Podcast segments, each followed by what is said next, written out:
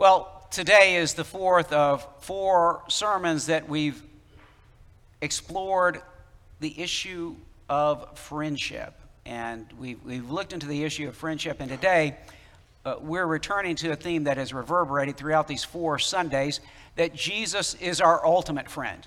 Jesus is our, um, as younger people for about the last 40 years would have called it, BFF. Jesus is truly our best friend forever. So today's sermon is his home, and this is a shocker, my home. His home, my home. Jesus, my best friend forever. You know, as we've navigated through what the scripture says about friendships and the key issues, really key issues, of not only being wise, but being faithful to Jesus in choosing our closest friends and those who influence us. Because we've, we've heard, and we've heard from scriptures, we moved through these last several Sundays, that it is critically important, hugely important, who our friends are and how we navigate and whom we allow to influence us and, and lead us in one direction or another. Well, you know, as we move through the scripture, we can also think about practical things that folks who, whether they're active in faith or not, would understand. And one of the ways you can kind of navigate through who your friends really are are those who will take you home with them, those who will spend time with you. Uh, you know, conversely, I would say the other side of that coin would be some of us have been in certain situations where we may be hanging out with people on Friday night, but there's no way we would take them home to mama on Sunday morning, right? So, uh, you know, you can pretty much figure out what kind of friends people are by those whom you would take home. uh, again, you can pretty much tell if somebody's really your friend if they allow you into their home. And a true friendship, with, with the kind of friends that the scripture points us to, you know, the two or three or four people who are your key friends, real friends for you, uh, those are folks, you know, as a relationship develops where their home truly becomes your home. Did you grow up with some people like that where it's like, oh yeah, here's Martin. Here, here we always have a seat for him because he eats with us half the time. That kind of friendship, that kind of close friendship. And our scripture today is going to point us to the reality that that and even more so Jesus points us toward in our relationship with Him. His home, my home. Today, also, as we look towards the great celebration of the ascension of our Lord and the glorification of our Lord, not only Jesus' humiliation on our behalf on the cross, but also now his exaltation, right? Part of the gospel has to do with his humiliation his condescension unto us, but also now his exaltation unto the right hand of the Father, I want us to know or to remember what Jesus has already done completely for us. We're going to be reminded about that to begin with today. We focused on that throughout this whole spring. You know, definitely Holy Week, uh, definitely on uh, Good Friday and Easter Sunday. What Jesus has already finished completely for us as our best friend forever. But I also want us to know, and I want you to know, what Jesus is doing right now for you. If I were to ask you, are you a Christian? I would say, what is Jesus doing right now? I hope you have an answer. Parents, I hope you can equip your children with the answer. And, and, and really, a five or six year old should be able to give the answer to this. Well, look at this. What is Jesus doing right now for you? And then we need to know and remember and trust in what Jesus will do for us when we die and at the judgment. So, in other words, we're talking about what theologians call the three tenses of the gospel. The three tenses of the gospel that is, past, present, and future. And, and related to that, we're talking about the three tenses of Jesus' work for our, our salvation as believers. The three tenses of Jesus' work for our salvation past, you know, present, and future. The three tenses indeed of your salvation. You know, there are three tenses of your salvation what has happened, what is happening now, and what will happen. God's word, in fact, does employ three tenses related to our salvation. For instance, with respect to past, it's done decisively. You know, Ephesians chapter 2, verse 8, for we are saved by grace through faith. And that indicates something that has happened decisively. Yes, we were saved by Jesus' work on the cross. But then there also is present salvation. This is repeatedly seen in the Bible and definitely in the New Testament. Paul, for instance, who speaks about the once for all work of Jesus Christ on the cross, nevertheless talks all the time about how we are being saved. 1 Corinthians 1:18 For the word of the cross is folly to those who are perishing but to those who are being saved. Did you catch that? Not those who were saved, those who are being saved in a process of salvation. It's the power of God. Again, Paul in 2 Corinthians chapter 2 verse 15, we are the aroma of Christ to God among those who are being saved, those who are being saved. And in Acts chapter 2, Luke writes that following the great day of Pentecost and the great conversion, the Lord added to their number daily those who were being saved. So that's present salvation. There is a, we, we, we were saved, we are saved, and we are being saved. And then there's also uh, scriptural pointing towards our future salvation. Again, I'll just go to the Apostle Paul. Romans chapter 5, verses 9 and 10. Since, therefore, we have now been justified, notice that's past tense, it's happened, we've been justified by his blood much more shall we be saved by him. So, in other words, he's done the work on the cross for our justification, and now how much more shall we be saved from the wrath of God? For if we were enemies, if while we were enemies we were reconciled to God by the death of his Son, much more now that we are reconciled, shall we be saved by his life. So, in other words, we are justified by his death. We are being saved and will be saved by his life on our behalf. A lot of Christians don't know this, but you know this, and you're being reminded of it today by God's word. So, also, we talk about the three tenses of Jesus' effectual and efficacious work for us as our Savior. God's amazing good news about what Jesus has done, God's amazing gospel about what Jesus is doing right now, this very moment, and tomorrow for you, and God's gospel, God's amazing good news about what Jesus will do when you die and at the judgment for you. So, also, again, before I move on to the scripture, remember uh, three, these are not just random theological terms, these are central to the New Testament and the good news.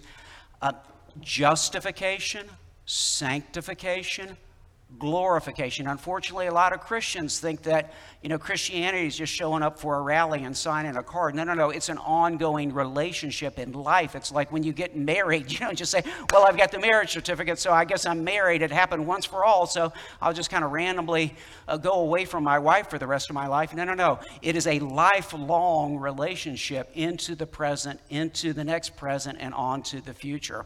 So today's sermon his home, my home, Jesus, my best friend forever. We're going to start with two passages of Scripture one looking to the past, and then one looking to the present, to uh, John chapter 15, verses, we'll read verses 12 through 15, and then Hebrews, our central verse for today, Hebrews chapter 7, verse 25. Now, I invite you to hear God's word we're returning to a passage we've already employed a couple different times in this brief friendship mini series of the month of May.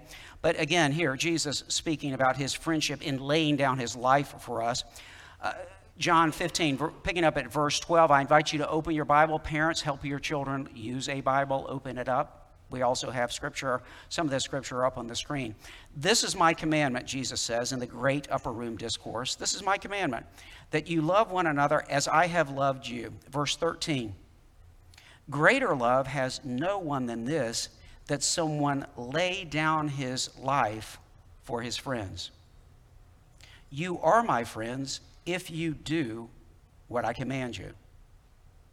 No longer do I call you servants, for the servant does not know what his master is doing, but I have called you friends. For all that I have heard from my Father, I have made known to you. Lay down his life, our true best friend forever. And then to Hebrews chapter 7, verse 25. Consequently, he is able to save to the uttermost. Now, now, the Greek there can be translated either to the farthest reaches of whatever there is, okay? It can also mean into eternity. So, in other words, it's both a spatial reference and a time reference. And if you ask me how to translate that, I'd say both and, okay? That uttermost means both with respect to all time and all place, okay?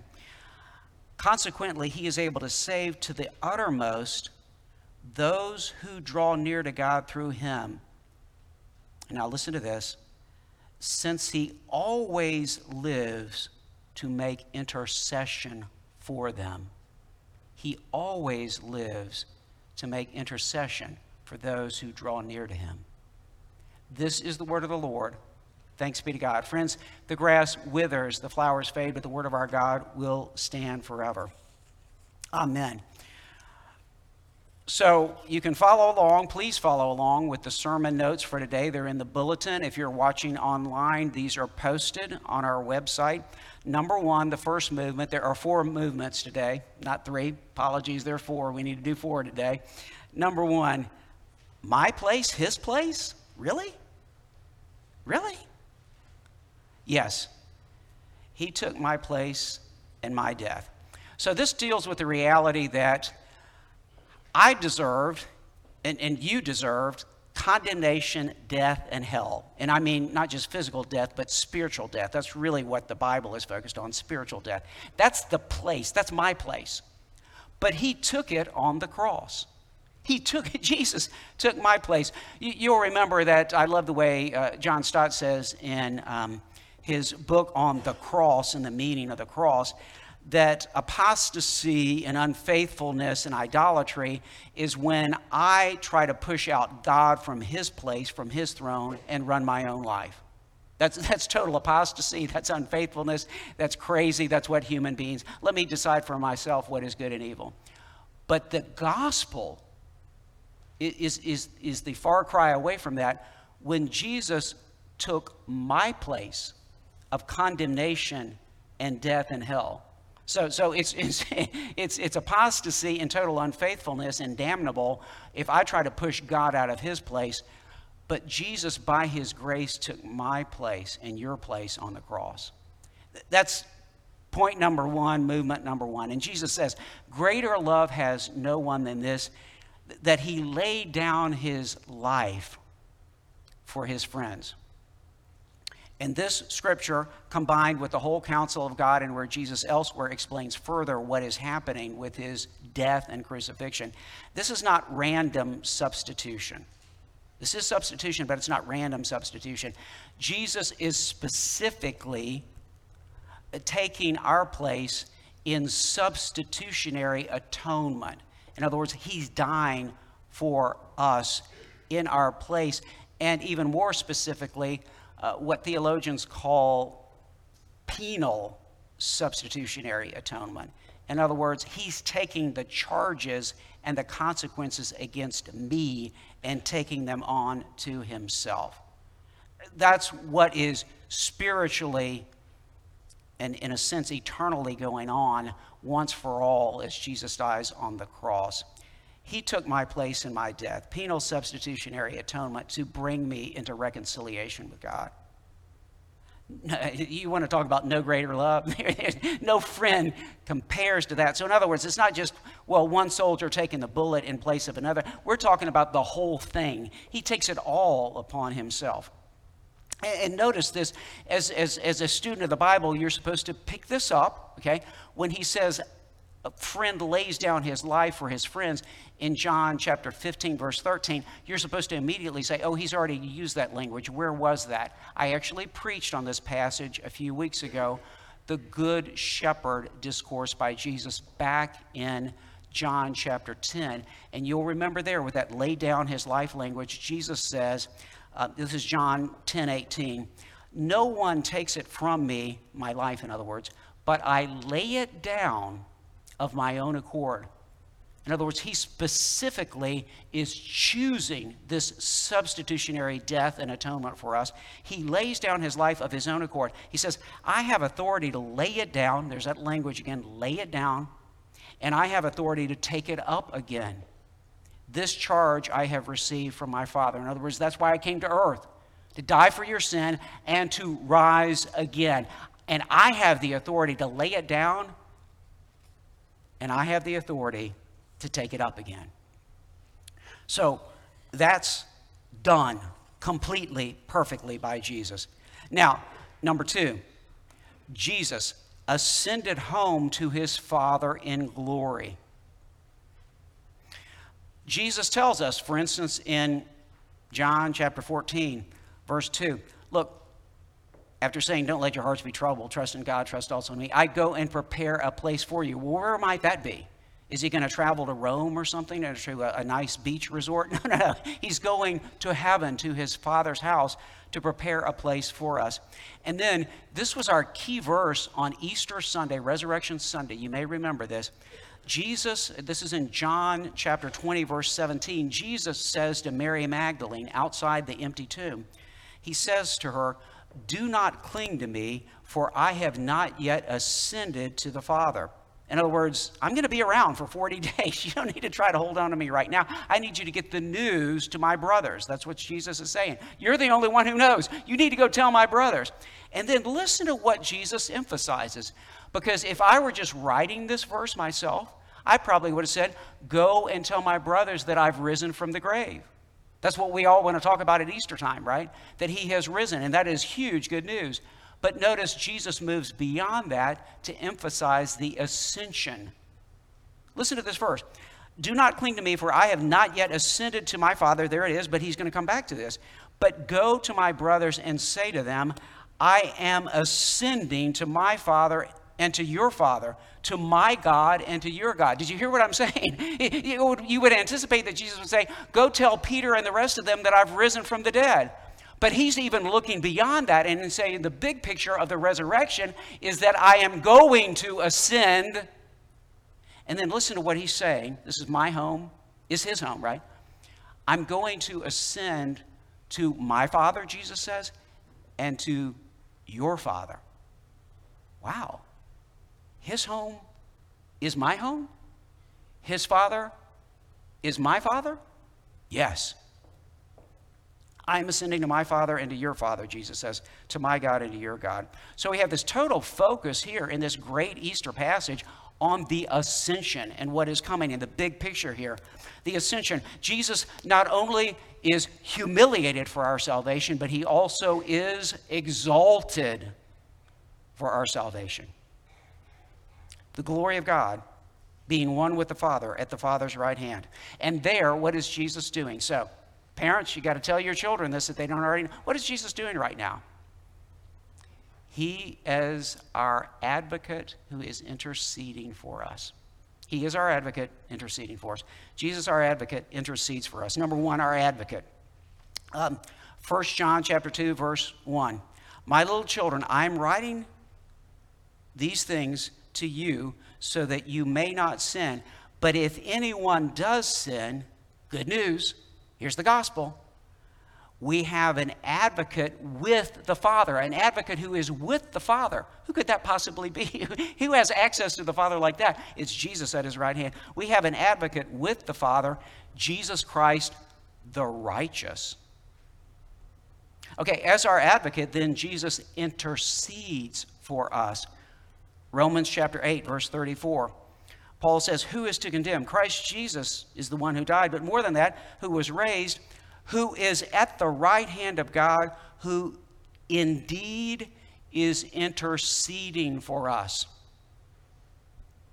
Now, let me just combine these two verses and tell you if you had Pastor Martin interceding for you at the right hand of God, I don't know about you, but my prayers are sometimes a little bit muddled and maybe not directly in line with God's will and righteousness. So I, I would suggest to you that even if you like me a lot, you don't want me as your key intercessor. Guess who you get as your key advocate and intercessor? Jesus, the righteous one, the exalted one, the very Son of God. That's what the scriptures say. It's awesome. So his advocacy and intercession is perfect, just like his death on the cross was perfect. Okay? Righteous, holy, totally in line with the will of the Father, and totally efficacious. This is the gospel, beloved.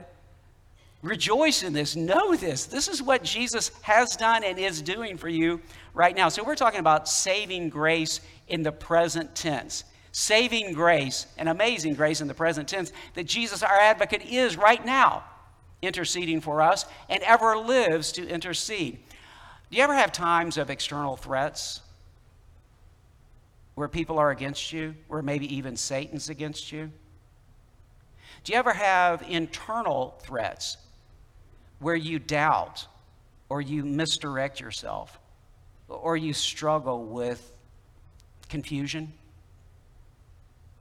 Yes, right. Admit it. Guess what? In your lowest points, even in the valley of the shadow of death, even under spiritual attack from Satan, Jesus is at the right hand of the Father, interceding for you. Do you ever miss a prayer? I'm not encouraging to miss prayer, but guess what? Guess who's praying for you even in those moments? The Son of the Father at the right hand.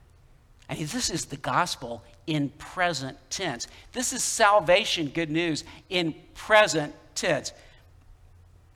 So Hebrews 7:25 says, "He always lives to make intercession for them, to all who draw near to him."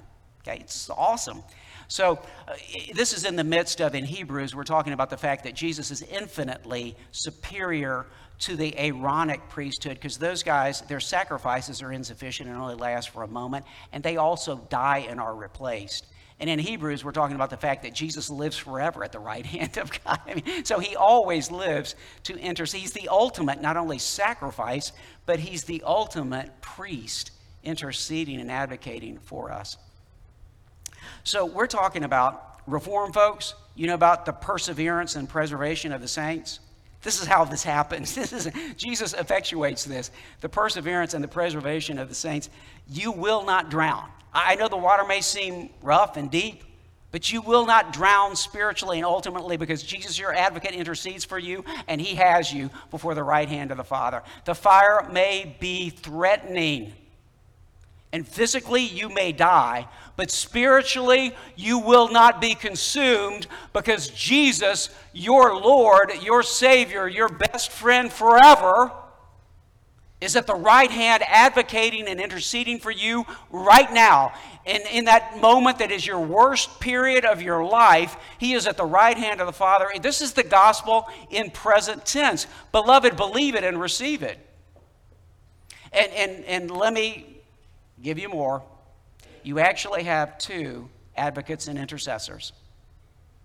You get this from Paul in Romans chapter 8. If you don't know Romans chapter 8, you really need to study. It's, it's, it's the core of living on this side of the cross and the resurrection uh, as you move towards Romans chapter 12 and living that out. But in, in Romans chapter 8, not only do we read in verse 34 that Jesus intercedes for us, okay? But if you go back to Romans 8 27, guess who else is interceding within us? Because Jesus, like he said, it's so much better for you that I go to my Father's right hand, because I will give you a comforter and a counselor, one who will convict you and lead you within you. And who is that? The Holy Spirit. And so internally, the Holy Spirit advocates for us and to us and intercedes for us. I don't know, the devil's going to get me. And the Holy Spirit is saying, No, no, no.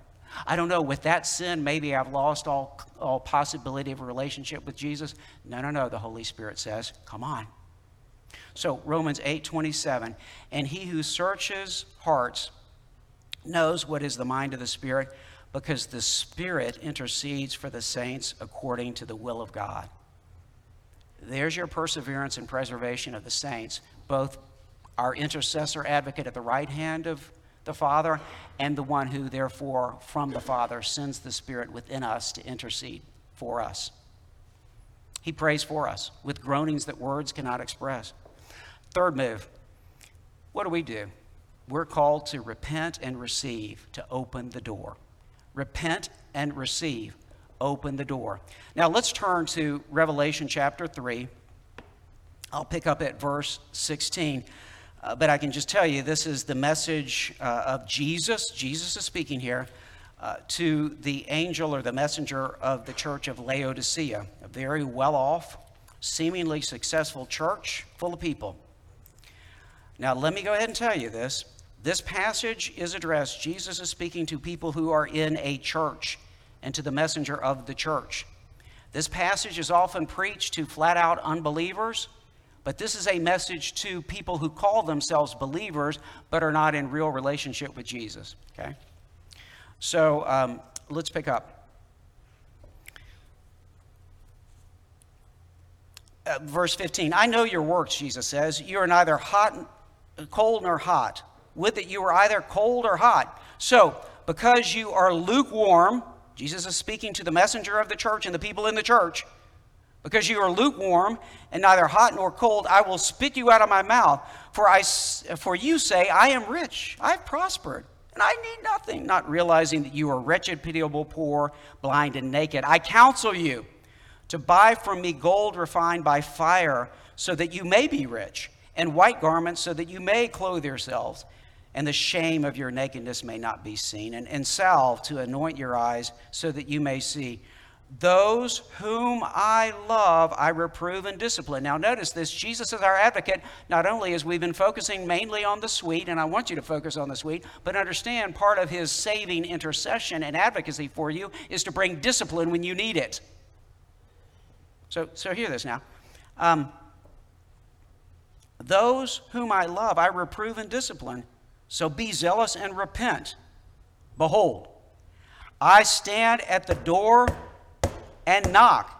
If anyone, Jesus is talking to church. Now, this is a church.